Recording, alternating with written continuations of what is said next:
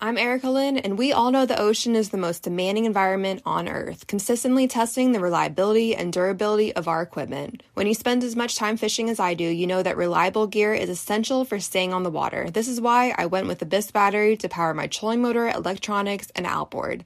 The guys at Abyss Battery are rattling the saltwater industry by manufacturing performance marine batteries specifically designed for sonar, outboards, trolling motors, and electronic fishing reels. They're also Bluetooth compatible, so I found checking battery statuses right on your phone while you're out on the water is a huge game changer. To learn more about why Abyss batteries are used by the pros and factory installed by premier boat builders, visit abyssbattery.com. Fishing like a local isn't just about catching fish. It's about connecting with the environment and the people who call it home. It's about hearing the stories and traditions that have been passed down for generations and sharing unforgettable moments with the people you meet along the way. Fishing like a local is having an experience that stays with you forever. And with Fishing Booker, you can experience it too, no matter where you are. Discover your next adventure on Fishing Booker.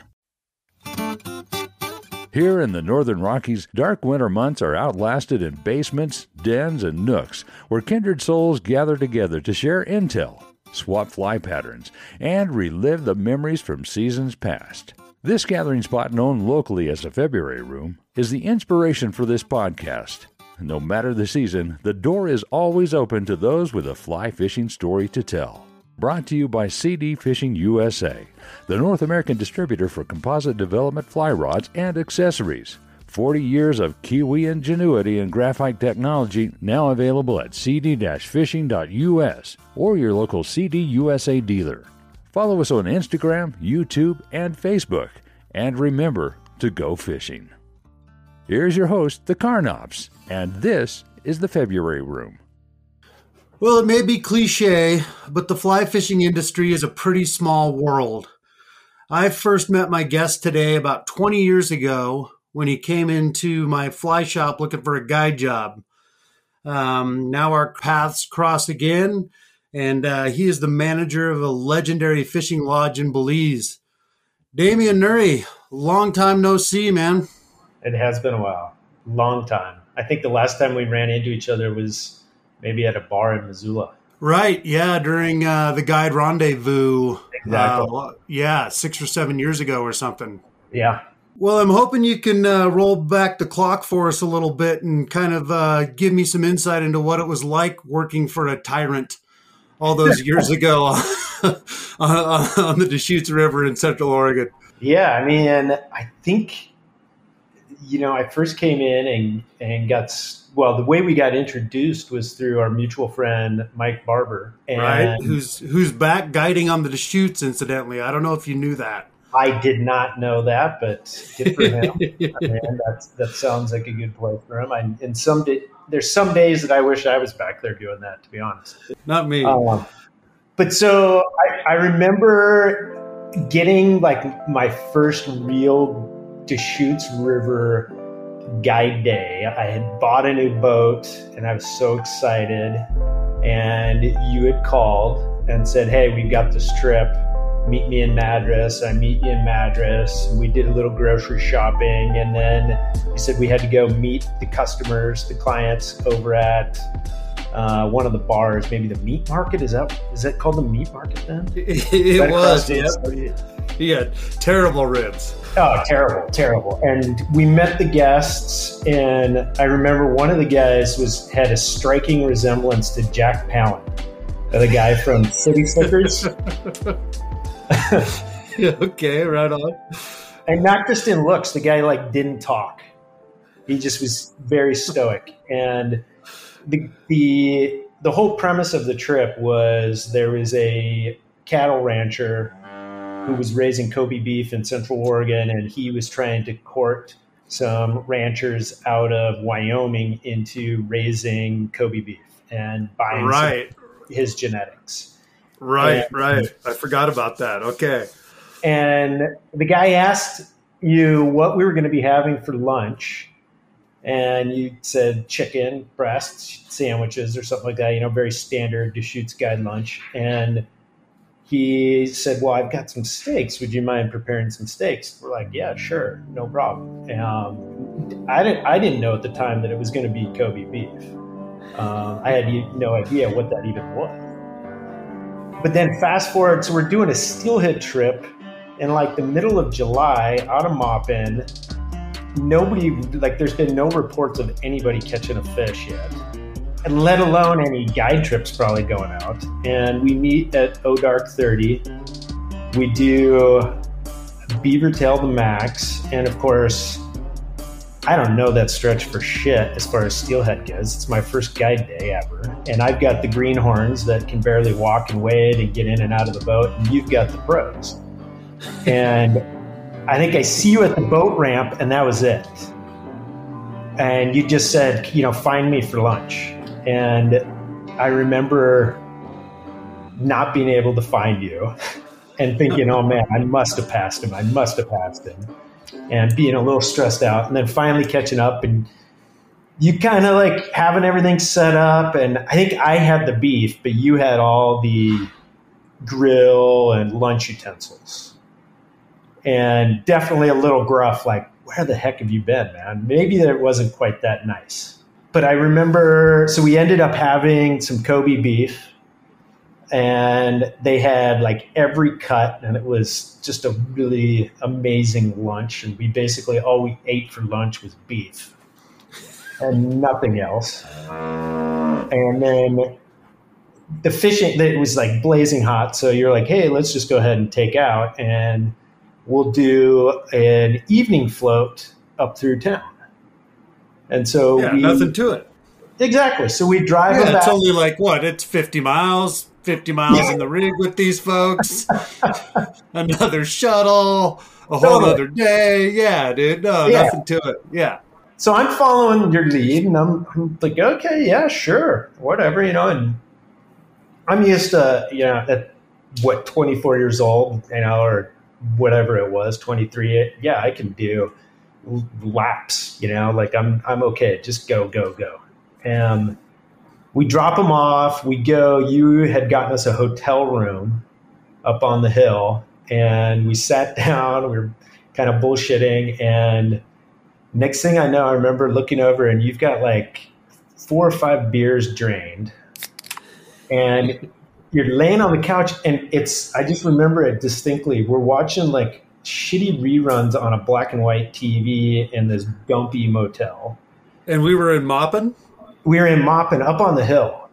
Okay, yep, right. That only that little hotel up there, sure.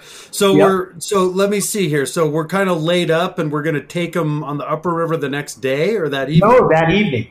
That evening. Okay. So we and were, I'm just I'm just pre-funking a little bit. Got it. Yep, yep. And you know, I'm like, "Oh, okay, I guess this is what, you know, pro guide life is like. I'm kind of easing into this. And about 20 minutes before we're supposed to go, you, you just like drop this bombshell of, yeah, why don't you just take all four in your boat? I'm kind of thinking, oh, okay, sure. Uh, is that legal? Like, can I put that many people in my boat? I don't even know if that's possible. And you're like, oh no, man, you got this. It's flat water, no big deal. And so you drove us up. We put the boat in. I piled all four of them in, uh, and then you ran my shuttle. If I remember. Well, there you go. I mean, who was going to do that? No, no doubt, man. You were an ace all the way around. Team there. team effort. Definitely. And I do remember going down and getting Dons and Lolas and figuring, okay, like I can at least have all four of these people out. And had all four of them stretched out in Dons and Lolas, and two of them it really didn't matter because they weren't getting anything past their bootlaces anyways. Um, and the two gentlemen that actually knew what they were doing, um, I think they could. They were starting to sniff out some bullshit, but I'm not. I'm not totally positive. but there you go. And I ended up surviving. I put them all in my vehicle and got them dropped off at their hotel. I'm pretty sure they greased me a little bit, and that was it, man. And I was off to the races after that, as far as my guide days or my guiding career. Well, there you go, man. I mean, all's well that ends well. It sounds like a pretty professional outfit. it was a very professional outfit. Yeah, it was the wild. It was the Wild West back then. It was they were crazy times. You know, you just you had to be on your toes. Things were the dynamic environment. Things were constantly changing. You know, the interesting thing is when I look back at those days, man, there's so few of the guides on the Deschutes um, still to this day. It sounds like uh, Barber's back, but I mean, I think think back, maybe only Brandon and Corey are still doing it. Right. Yeah, those are the only guys that I know from back. I think Boyd still dabbles a little bit too. Oh, probably, probably. Yep. Yep. Yep. I talked to him a while ago, and he was kind of trying to figure out another path in life, but uh, I'm not sure he's navigated that yet. I don't really know. Yeah. But um, yeah, no, most of those guys are gone, and a lot of those guys we worked with were in their you know 50s and 60s back then. Totally. And, um, yeah, I don't I don't really know any of the the new guys down there. I'll tell you, there's a bunch of there's a bunch of jet boat guides down there catering to fly guys now, which I'm sure you know. Yep. Yep. Yep absolutely. Um, that that wasn't a thing back then. It's almost all fly jet boaters. It seems like there's not as many of the gear guys. It's been years since I've been in that lower lower river though. Yeah, there's Staples is still down there. Um, yeah, but yeah, for sure. I, I went down there last October. I hadn't been back in a while, and and um, yeah, there was I four or five jet boat guides that came by with fly fishing operations. Cool. How many years did you guide on the Deschutes after after that? Because I I left. Uh, I don't know. I left in 05 or something. 04, I think. Yeah, my I think I was my total time on the Deschutes was 17 years. Whoa, you yeah. were there a long time. I I was, you know. Um, I remember one time going into one of the fly shops, actually the fly shop in Redmond, and I walked in and there was a new guy behind the desk and didn't really know him and had was like ripping between back to back multi days and this was probably like year I don't know 12 or 13 or something like that and I put my flies and tippet or dry shake or gink or whatever the supply was that I was desperate to have uh, for the next round and I asked the guy well hey man you know like do you guys give a, a guide discount and he's like, well, you know, who are you? And I gave him my name. He's like, oh, you're one of the old timers. And I just started that exact response. I started laughing, like, man, I am not one of the old timers. Trust me, there's guys that have been doing this a lot longer than me. Well, and then you had your own outfitting business and your own permit at that point, right? Yeah, at that point, I actually had permits on the Deschutes, the Crooked, and uh, the High Lakes. I had the the forest. Oh wow, the trifecta. Yeah, yeah. We um, Deep Canyon Outfitters was the name of that one, and that was a fun, a fun little deal, man. I mean, we we rocked it and rolled it. I mean, during salmon fly hatch, um, it was pretty common for me to have two camps running at the same time, where we would literally the camp wouldn't move, just the bagger would move. Um, we did that a couple of times to to some of the other outfitters' chagrin. They weren't always too happy with us, but you know, it's the way it goes, I guess. Right, and then you subsequently sold that and and moved to Bozeman next, or what was the next move? So sold. So in uh, 2015, that winter, I moved to Belize and took over as the fly fishing or the fishing manager at Turneffe Flats and did that for four months that winter um, before coming back and doing my guide season on the Deschutes. And during that guide season, was approached um, by a buyer, and, and by the end of the guide season, literally on our last multi-day camp trip, um, we had reached a deal. Um, over sat phone. How cool is that? How funny is that? And then 2016 was the official sale date, and moved back to Belize and worked in Belize uh, January through June, and then moved to Bozeman. Okay, and then at, at that point, you became the owner of Blue Horizon Lodge. No, no, no, no. So um, in would have been you know 2016 to be totally honest, I didn't do much. Perfect. Yeah, Perfect. Played You, around. ga- you took a gap year. Definitely. right on. Yeah, I had one of those in in Bozeman one time. Uh, yeah, it was called flunking out of college, but it was Yeah. year. If I would have been in college, I would have definitely flunked out that year because there was a lot of time on the river. There was a lot of time just sitting around watching TV. There was just a lot of time fucking off, really. Um, Right. I miss those days. Yeah, me too.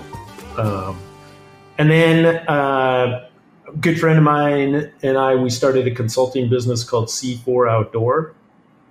And that's when I got involved with uh, Blue Horizon um, and their parent company called Muyono. So I took took over uh, working with those guys in, I guess it would have been in early 2018. Gotcha. And now now you're the manager of Blue Horizon Lodge.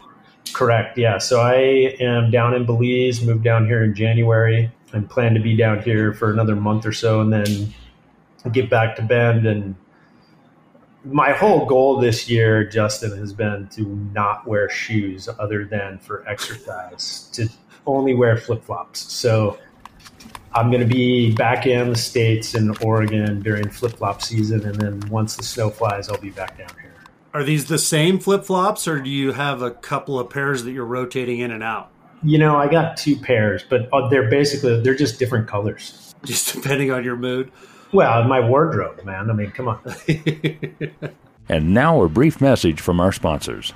High performance graphite shouldn't break the bank. Check out the Tamer brand of fly rods for composite developments, available in 5, 6, and 8 weight. An unbelievable value at $199, Tamer 4 piece fly rods deliver smooth cast and precise presentation. Our Tamer kits include a Fly Lab pulse reel and weight forward fly line. A river ready kit for under 300 bucks. Go to cd-fishing.us or visit a CD dealer in Idaho, Montana, or Wyoming. And remember to go fishing. awesome, awesome. Uh, the Blue Horizon Lodge has been there since 1997. Is that accurate? Yeah. So in 1997, Lincoln Westby uh, and his wife Perline, they found that's when they opened it. They had purchased the property or started leasing the property, the island Northeast Caye. Oh, probably for a year or so before that, and it took them a while to build up the island. Um, it's a great story to, to listen to Lincoln talk about how they would bring out a ponga load of sawdust. And the reason why they would bring out sawdust is because they could triple the amount, the volume of material versus bringing out sand or dirt. And so they would bring out sawdust and lay that down uh, as a base layer um, to establish this island. And then on top of that, they put uh, old car tires. And then on top of that, they put sand. They brought sand out um, in bags, sandbags, and then they would fill in the island.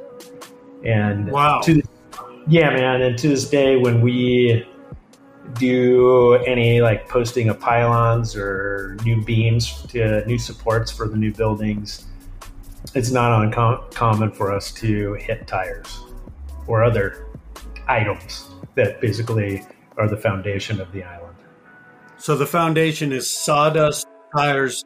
and and sand. Yeah, sawdust, uh, tires, and sand. But I mean, it's uh, now there's been so many different layers of material that have been put on top, uh, different layers of mud and different um, storms that have come through and deposited uh, more mud and sand and things. Um, that yeah, it's it's in, only in some places would you actually hit some of the weird old remains of the of what he put down. And how big is that island? We're at three acres. Well, the entire island is much bigger than that. I think it's about 15. Uh, the part that we own, the parcel that we currently own, uh, is just over three acres. I think it's like 3.1 or 3.2 acres. And it's of, of the island, the rest of the island is basically just mangrove. There's really no dry land. Gotcha. And so that that was built there, strategically located to be amongst all those great permit and bonefish flats, right? You know, mainly the the permit flats. Um, I mean, it is. You can take a three minute boat ride and be casting to tailing fish. Uh, there's mornings that we'll wake up or afternoons that I'll be walking uh, around the island. And I'll just glance over and there'll be a tail, a fish uh, tailing right in front of the lodge. Um, the other thing is right off, we've got really fantastic coral system, and right off the edge of the coral um, the reef right in front of the lodge. There's deep water, and when it's flat calm, there's a resident school of tarpon that live there, and there, there's got to be migrate fish that migrate through because about a month ago, we had a week of just flat calm in the morning, and every morning they'd be out there rolling, and uh, I mean, there was probably 200 fish, maybe maybe not quite that many, but there was a lot, man, a lot of tarpon. Yeah, my buddy Sam Lundgren was down there at, uh, around that time and said that yeah, it was crazy with the amount of tarpon that were right in front of the lodge. Yeah, so he was actually part of uh, one of the first groups that was. They had really terrible weather, and they came back in kind of early, and because it was brutal. I mean, just atrocious weather, rain and wind and as they got in, within 10 minutes of them being on the island, it just went dead calm. Beautiful, not real sunny, but the high, uh, the clouds got real high. And as I'm um, catching up with their guide for the day, just, you know, doing a debrief, like, hey, did you see that? It's like, huh. We look out and tarpon roll, roll again, roll a third time. He's like, man, I got to go get these guys. And so he went and rousted them. They went out and I think they jumped five within like 10 casts. It was pretty, pretty cool. And then from then on, for a good month and a half, um, the guides would get up early and go do that and had very productive fishing. The last month or so has been very windy. And so they haven't been able to target those, those fish recently. Gotcha. That's awesome. And you um, have recently refurbished that lodge, correct?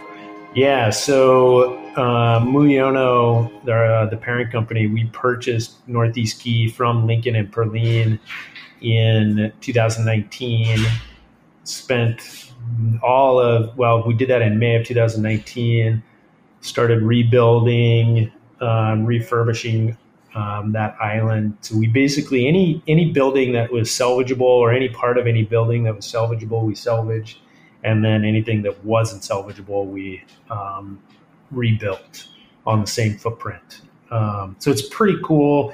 There's a few of the buildings there that are the original housings uh, shells, and then we've you know beefed them up and resupported them. Um, and uh, added air conditioning, uh, added hot water, which that wasn't a thing that was always available on the island.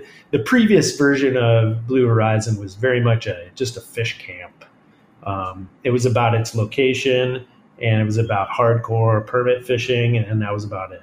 Um, and our entire goal has been to re- retain that aspect, but let's face it, today's traveler, traveling angler wants a little bit more creature comforts.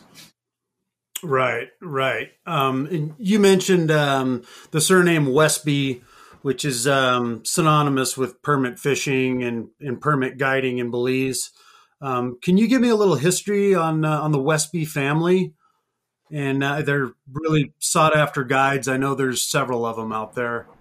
Yeah, there's, there is a, a number of Westbys out there. Certainly, the the most um, uh, known name would be Lincoln Westby. Lincoln is 80 years old. He turned 80 years old this January, and he is still out there on a daily basis, uh, guiding and loving it, man. I mean, this guy, we've had many conversations and I've asked him, you know, when are you going to slow down? And he said, you know, if I, the day I stop going out on the ocean is the day that my body will start to die.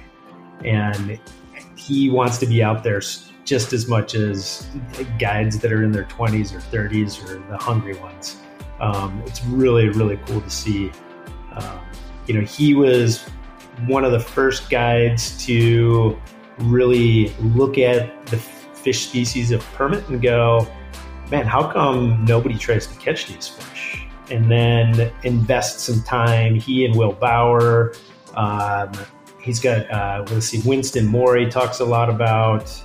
And there's a couple other gentlemen that I don't remember their names at the moment that he would take them fishing and they would take turns poling each other down the flats. They would, I mean, they were the pioneers of permit fishing in Belize, maybe even, you know, parts uh, or all of the Caribbean. Um, you know, right. they were doing this back in the uh, mid to late 80s, is when they first got started. And he has how many sons? He actually has no sons. He's got all daughters, but he's got a couple of what I would call um, almost like adopted sons. Um, there's a number of proteges, so to speak, that he has had over the years that um, he has helped them evolve as fishing guides. One right now is a guy named Steve Cabral, who also works with Blue Horizon. Steve is, I mean, one of the hardest working, most knowledgeable guides out on the flats these days, and um, a lot of that is has to do with uh, Lincoln's tutelage over the years. Gotcha. I guess I'm mistaken. I, for some reason, I thought there was uh, several other male guides named Westby down there, but um, there, you know, the Westby name is def. There, there certainly is. So in Belize, you got Westby's, Leslie's, Hydes, Garbutts, Youngs. These are, are Cabrals. Those are all big names in um, the fly fishing community and the guide fly fishing guide community. You know, from a Westby standpoint, there is. I mean, when you hear the name Westby, you, everybody thinks of Lincoln. Right. Gotcha. Cool. Well, I know you're uh, you're coming to us from Belize, so if you see a permit, and you got to run. We understand. yeah, absolutely. Um, what is the state of the permit fishery down there right now, Damien? You know, this year has been fantastic. Uh, I don't know if it's because of the COVID break that the fish got a little, you know, they basically had all summer off of being pressured by knuckleheads like me um, coming down and trying to toss a fly in front of them.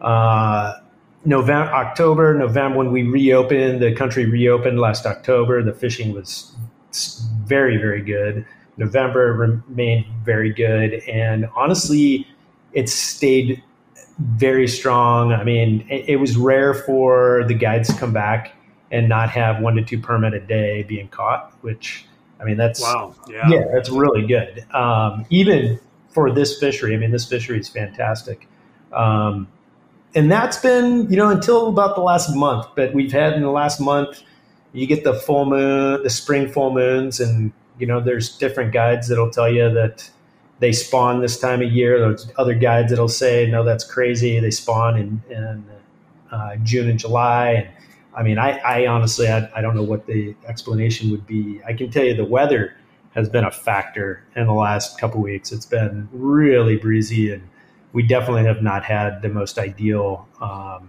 permit weather lately. But before that, man, the fishery, in my experience in the last four years of being involved, it, this is the strongest it's been in a long time. When I've been out on the flats in February and March, uh, even parts of April, it was uh, very previously in previous years it was common to see you know s- schools of medium-sized fish and maybe you bump into one or two uh, medium to big size fish that are singles and doubles or triples and boy in march we were seeing schools big schools of medium-sized fish like larger than average schools and lots of singles and doubles that were in the mid to upper teens.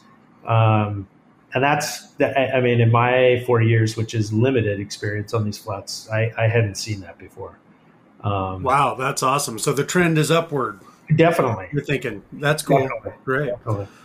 So is typically like most of the permit fishermen that I know, and when I've gone down and and hacked away at those miserable animals, um, it's been like March, April is kind of like the popular time to go. Is that partly due to just folks want to go someplace warm and fish in those months, or is that actually a good time for tides and weather?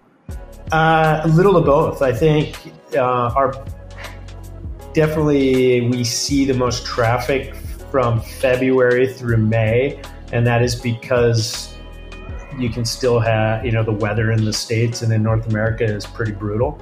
People want to get out of the cold, especially by February. You know, most places in fishing country, trout country, they've had cold for two to three months, maybe snow for, for longer, and want to get out of that. Um, the fishing really remains very good throughout the year. Um, the I would say there's two times that this particular fishery can be a little bit more challenging, and that is like late September, early October when we get the big fall tides.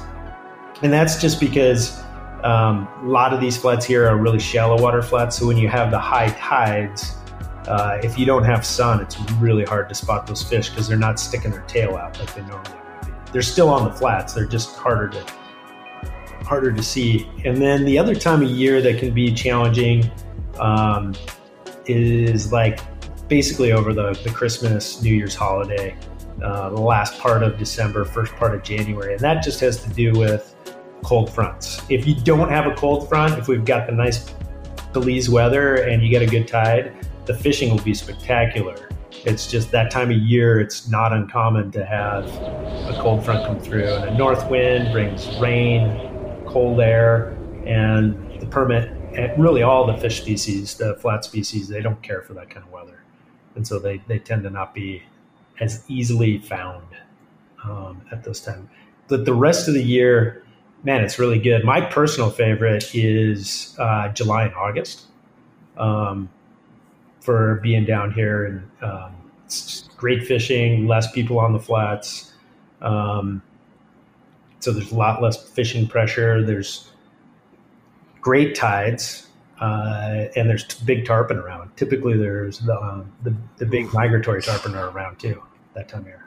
Gotcha. That's uh, that. I'm gonna have to come down there in August one of these days and fish with you. Um, that's a good time to kind of get out of here and uh, um, yeah, those those big migratory tarpon sound awfully enticing as well. Yeah, it's pretty fun that time of year. So you can fish. You basically, you know, everything down around here we fish the tides. And that's really important. Um, but so if, when you have a real low tide, at that point you can go look for tarpon and look for um, either catching just as the the dropping tide goes to slack tide, just before it goes to slack tide can be really productive for the tarpon, and then right as it goes from slack tide and turns and starts to come in can be really productive. Um, and it's great because in those time windows, those tide windows, you're not going to see much for permit on the flats typically. Other than you know practicing their casting and trying to avoid the dreaded trout set when a fish does eat their fly, uh, what is the one thing that a freshwater angler can practice or have in their mind as they approach their the permit flat for the first time? Yeah, you know, in this permanent fishery, I would say there's two things actually that an angler can focus on, and these are things that I hear the guides talking about the most. These are the two most common things. Don't be afraid to cast that fly as close to that fish as possible. Spook them or catch them is basically their mentality. Um, if you cast the fly too far away from the fish, there's a good chance that they'll just never see the fly. If you put the fly so close that you spook them, well, at least you have the the the knowledge that you the fish saw your fly, um, and that's that's what the, the the guides really try to get the guests and the anglers that come through here to do.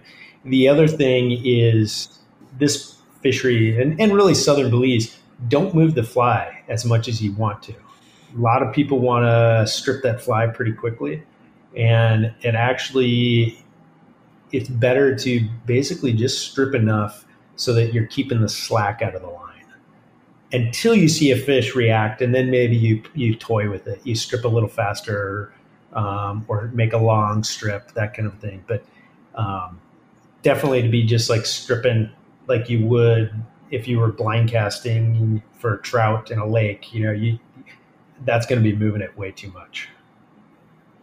Gotcha. Yeah, those are good tips. I, I know looking back um, to my first permit trips that I often would cast the fly too far away from the fish because I was nervous that I was going to spook it, right? And then you're just yep, opening yourself yep. up to scare the fish then when you have to pick it up and recast.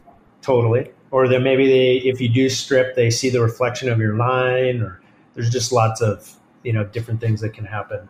Um, and the big, probably the biggest reason why you want to do that here is because these these fish in this region are uh, most of your shots are going to be detailing fish. They're not moving in long distance. You're not. They're not moving quickly. They're they're more or less hanging in one spot.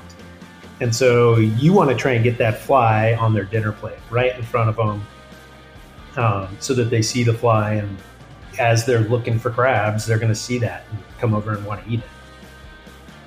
Eat it or wear it, as my buddy says. Eat it or wear it. There you go. Yeah, and are you, uh, are you, do you fish the bower crab a lot, or do you have some secret sauce that you run? What are your thoughts on permit fly patterns? You know, permit flies anymore are, for me, they've evolved into a very similar mentality as a steelhead fly. Fish something you have confidence in. Um, the Bowers Flats crab, there's a reason why it was developed in this fishery, and that's because it works, period. Um, so a flats crab, Bowers Flats crab in tan or olive, good chance those to be on the end of my line. I'd like the contraband. I've had some good luck on a contraband crab. Uh, camel crab, had good luck on those. And if you were to look at all of those, those three different flies, they're going to have one thing in common. It's going to be stiff rubber legs. Just a little subtlety. That's. Uh, I'll have to look for that contraband fly. Yeah. I haven't seen that one. Are you tying anymore, or you don't have time for that now with everything you got going on? At one point, you I know, know you had some pattern. Yeah. You had some patterns available commercially with Montana Fly Company.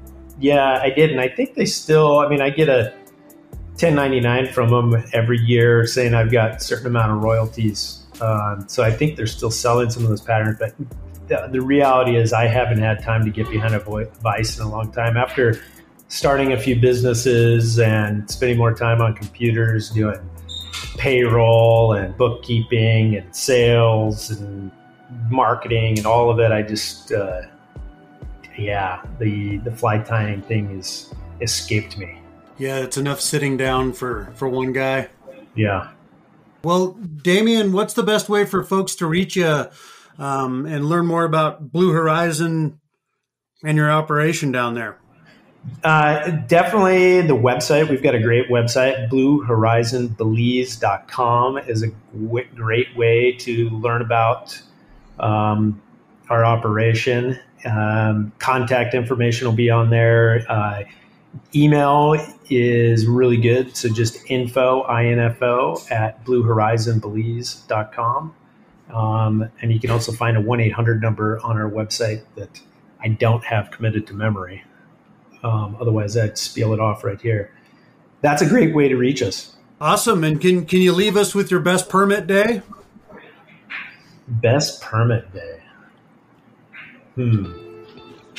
I mean, I've had a few days. Actually, here's a good story. So, the first, actually, this was my second day of flats fishing ever. I was hosting a trip here in Belize at El Pescador, and day one had gone out, caught some bonefish, thought that was cool. Day two, told the guide, hey, let's go try for a permit. He's like, ooh, okay, well, don't get your hopes up and we got on the flat and within maybe 10 minutes of being on the flat there's two fish that are cruising by. He spots them. I make a terrible cast because i'm all nervous and jittery and my legs are shaking and totally got buck fever and they spook off, and maybe two minutes later, on the exact same trajectory, same line, here comes a single. And I make basically the same cast. The guide doesn't see any of this. Next thing he knows, I'm like, hey, I got one. And I'm hooked up and the thing's running off. And I end up landing like oh, maybe a 10 pound permit, less than, you know, 30 minutes into the day. And jeez, I know. So I'm like, oh, this is sweet. Belize, I love this place. Float around down the flat. We encounter a big school of permit. I catch another one. We go down a little bit further. There's some bonefish tailing. Catch a bonefish. Now the guide's like, man, maybe we should go for a tarpon. So we go look for a tarpon. Ended up landing a tarpon all before 11 a.m. So I've got two bone or uh, two permit and a grand slam um, before 11 a.m. And naive guy, second day on the flats, reading all the marketing about Belize. I thought this was like a daily thing. I thought this was just like common. Get back to the lodge. The lodge manager at the time comes up, you know, greets us. Uh, How was your day? I'm like, oh man, it was great. You know, got a grand slam today. He's like, no, no, you didn't. like, yeah, man, I, I did. It's like, do you even know what a grand slam is? like, yeah, uh, bonefish, permit, and tarpon in the same day. Kind of looks at me. He's like, well, what did you catch? I'm like, got two permit, a bonefish, uh, got a tarpon. We actually jumped a couple. And he just kind of paused and he's like, what's your guide's name? So I told him the guide's name and he went and called the guide because he didn't believe Just to verify your story. Yeah. He didn't believe you. Yeah, and then he comes back later and apologizes and tells me, I'm really sorry. We haven't had a Grand Slam here in like a year and a half. That's why I didn't believe. Jesus, how awesome is that? It was pretty cool. Um, yeah, the rest of the week, the fishing was pretty mediocre at best, but um, still a memorable experience. Uh, Unbelievable, man. I had a two Jeez. permit Grand Slam. Two permit grand slam. Why is it called a grand slam? And a grand slam is four runs, Yeah, but man. there's only there's only three fish. I'm sure I'm not the first person Yeah. that's asked you that. I, and I, I mean, I don't have, I don't have the history or the knowledge to be able to explain that. I mean, my understanding is it doesn't always, it doesn't have to, to get a grand slam too. You don't have to catch bonefish, permit, and tarpon. You- at one point, I think a mutton snapper and a snook were included in there. So if you caught three of those five species, it was called the grand slam. If you caught four, it was called a super slam. Still doesn't make any sense, but oh well. Yeah. Yeah. Oh well. All right, man. Onward. Hey, thank you so much for chatting with me today. It was great catching up, and uh, I'm gonna get down Yeah, there man, and it's so see you one one of these days, man. Go to thefebruaryroom.com where you can access a complete library of our podcast and read more about our guests, their fishing stories, and favorite fly patterns. We're always looking for exceptional fly fishing yarns, and if you have one to spin, shoot us an email at info at thefebruaryroom.com. The February Room is always free, but if you feel like throwing a nickel in the pond, we appreciate any additional listener support. For companies and individuals interested in sponsorship opportunities, please contact us for our media kit. Thanks for stopping by the February Room, and we'll see you down here next week.